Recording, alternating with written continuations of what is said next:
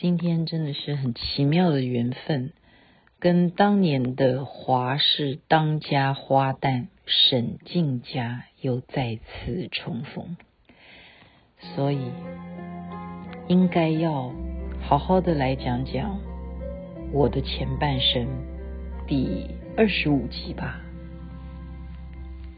雨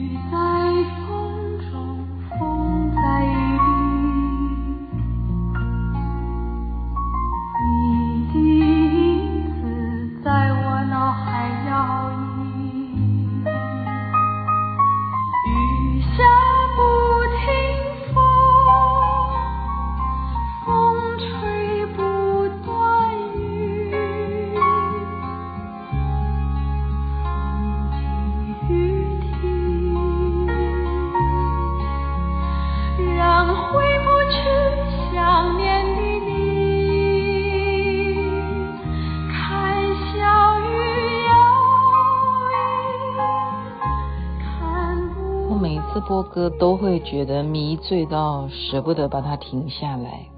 齐豫所演唱的《你是我所有的回忆》。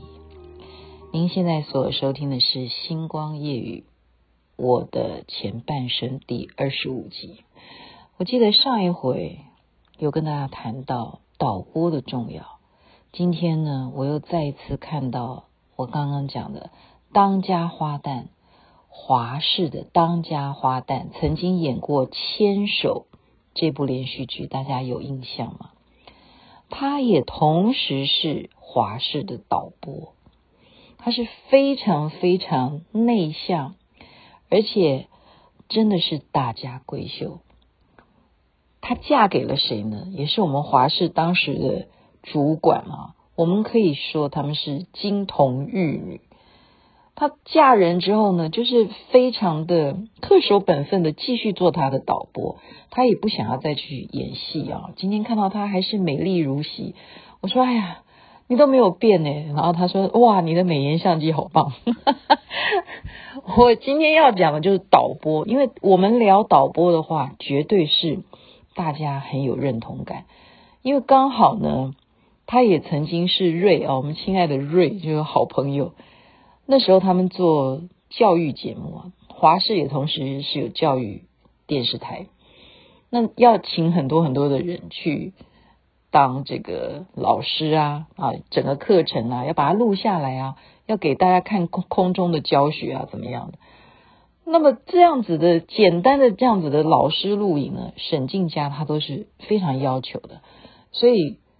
这个熊瑞香的瑞呢，他是很喜欢给沈静佳当导播的，因为他一定会把他拍得好好的，然后整个的过程呢，他们今天讲到说，曾经有一次，啊人很不舒服，可是沈静佳呢却愿意等待啊，说那这个棚呢没关系，你去赶快看医生，然后看是什么身体什么问题，然后。打完针或吃完药，觉得确定没有问题，你还愿意回来棚里头录影的话，我们接着录下去。因为有时候我们一个棚开起来就是要哦八小时要把它使用完毕啊，因为你租的就是这么长的时间啊。如果空棚的话，是谁负责啊？谁负责？就是要付钱的人负责，那谁呀？那导播也有责任啊，哦，因为他是让这个进度变成迟缓的，还是进步进度超前的？我一直讲导播决定一切。那我们再来稍微谈一下啊，镜头上面，通常摄影棚的作业基本上就是有三部摄影机，好，就是一二三。所以，我们如果以正面来讲，就中间的那一部通常是管。正面啊，然后我们会给他一个比较属于呃主景的感觉。侧边两台的摄影机呢，它可能就是要看他那个角度可以带到什么样的角色。那我就想说，呃，要举例一些大家比较听得懂的啊。我记得曾经看到节目有访问那个非常有名的大陆。非常红的孙俪，然后就说，其实有没有注意到，孙俪早就在我们看过的连续剧里头曾经有演出过，那是谁呀？哇，搞半天原来是赵薇啊！赵薇不是很红的，当时哦，台湾看到大陆的红星赵薇吗？她是孙俪在旁边伴舞啊！我们曾经早就已经认识这个人，那要感谢谁还保有这个镜头？那就是导播啊！然后你一个舞群在那边跳舞啊，其实三部摄影机啊，我讲穿了，他们会先去。看哪一个在里头最上镜头，在镜头画面里头最好看的，或者是说他表演的真的是很入戏、很认真，啊，就是很得那个摄影师的缘，好，他会给他特别的镜头、特别的角度。但是摄影师有喜好，导播才是决定权，也就是说。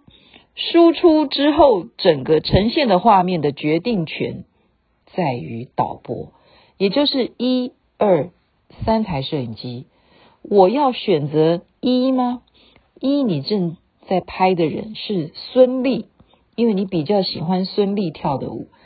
可是主角毕竟是赵薇啊，啊，赵薇她是在中间在表演，孙俪在周围在跳舞。那主角是赵薇，所以中间的那一台摄影机基本上是要拍赵薇，所以你们的偏好归你们的偏好，最后决定谁要入到这个镜头，是导播要按下那个钮。就比方说有一二三个箭头的话，他就这时候就 one，就他就 take one，我们就叫做 take 啊，take one。那 one 可能就是哇，那是孙俪啊，然后 two 可不可以也是孙俪？也可以的，因为它是正面的啊。举例了哈，那 three 就是第三部摄影机，它可不可以也是孙俪？可以的，这真的就是一种喜好啊，你这样懂了吧？所以为什么我们哎呀导演啊或导播啊，我们要给他特别的座位？当我们在排戏的时候，导播下来了，导播下来了就是什么？因为导播要知道你们在排什么戏啊，你们在 rehearsal 什么啊？这时候哦。沈庆家要进场啦，他从哪一个门进来的？那我就要一号摄影机对着他吗？还是我要选择二号摄影机对着男主角吗？好，那导播要先看你的剧情怎么演，所以我们就一定要赶快让导播很欢喜啊，就是说。沈庆家进来的时候，你一定要拍到沈庆家哦，你不要这时候去拍其他人的戏哦，你不要去拍赵薇哦，其实他不是同一个年代啊。我举例，这样大家比较听得懂。那导播也会有分寸啊，因为你要合不合于这个节目的流程，合不合于剧情的逻辑哦。尤其是像我讲的连环炮当时那几个单元，嗯，简单的来讲，你说。中国小姐好了，我们就是一个 couple，对不对？前面他就拿个扇子啊，嗯，欢迎您收看中国小姐。今天我们的话题呢，就是来谈导播，我们就来听听看这位女士对导播有什么看法。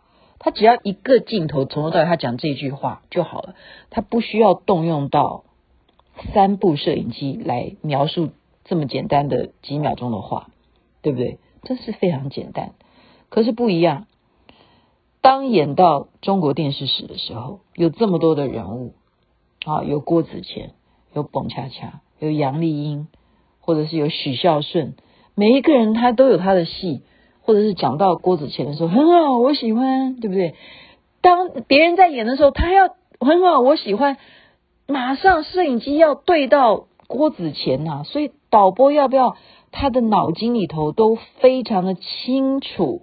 你这一场戏，整个每一个人的戏，他重不重要？因为他要把镜头送给你啊！哦，所以很多很多现在成名的这些人啊，他们对于任何栽培过他的导播或导演，都是非常非常的感恩的，因为他们都曾经可能就是这样的，像。啊孙俪一样，在赵薇旁边那个不起眼的旁边的那个配角，有一天他的认真，或者说导播也跟他熟了，从他认真的时候他就尊敬导播，等他有一天他功成成就的时候，导播也觉得说你当之无愧，你为什么最后可以成为大明星？哦，就像我前两天讲的。周星驰跟吴孟达，今天他们还追问说：“哎，那他们到底怎么样？”我说：“真的啊，我们啊写的任何的剧本，他们都是愿意配合，还出外景呢。你想想看啊，其实啊，有一些真正呃挑剔一点的明星来讲啊，他们真的是非常爱惜羽毛，他们不随便轻而易举的干嘛，就是演短剧。”因为演短剧是很快就会把你自己行不行的状态暴露出来，所以不是任何的大牌，或者说还不是很有气候的这样子的明星啊，哈或歌手啊什么，他们愿意去演那种综艺节目的短剧，他们其实是要做这件事情的话，他们要考虑很多的，因为会不会演得太搞笑了，会有损我的。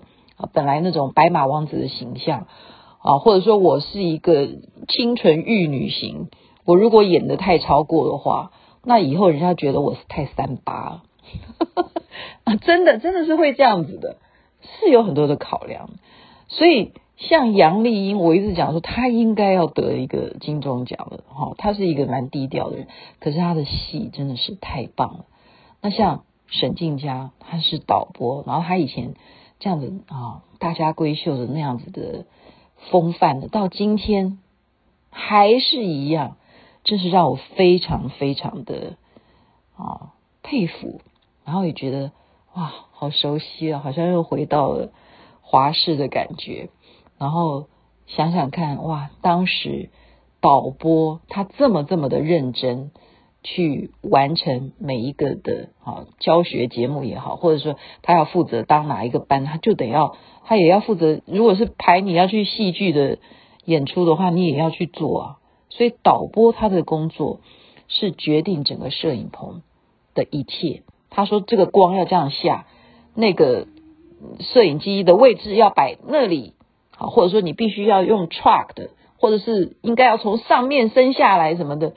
这都由导播来决定一切啊，这样子可能有些术语大家还是听不懂。我觉得刚刚就是这样举例，你就会明白了。一个不起眼的人，他如果被导播看上，送你一个镜头，他红了，真的要感谢导播。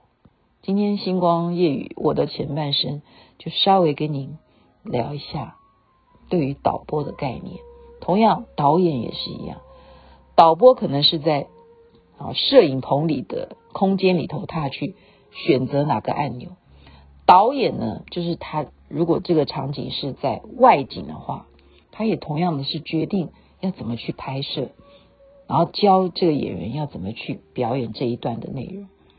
导演跟导播稍微有一点点不同，但是同样同样的就是决定一切，决定一切。今天呢，就把。看到沈静佳而想到导播的重要，分享给你，祝福您晚安。同时也非常感谢有很多的知心好友在群组里头给我打气，说我的节目是他每天晚上都要听的，我真的好开心哦！谢谢你们，谢谢你们做我的听众，祝福大家一切美好。这边晚安，那边早安。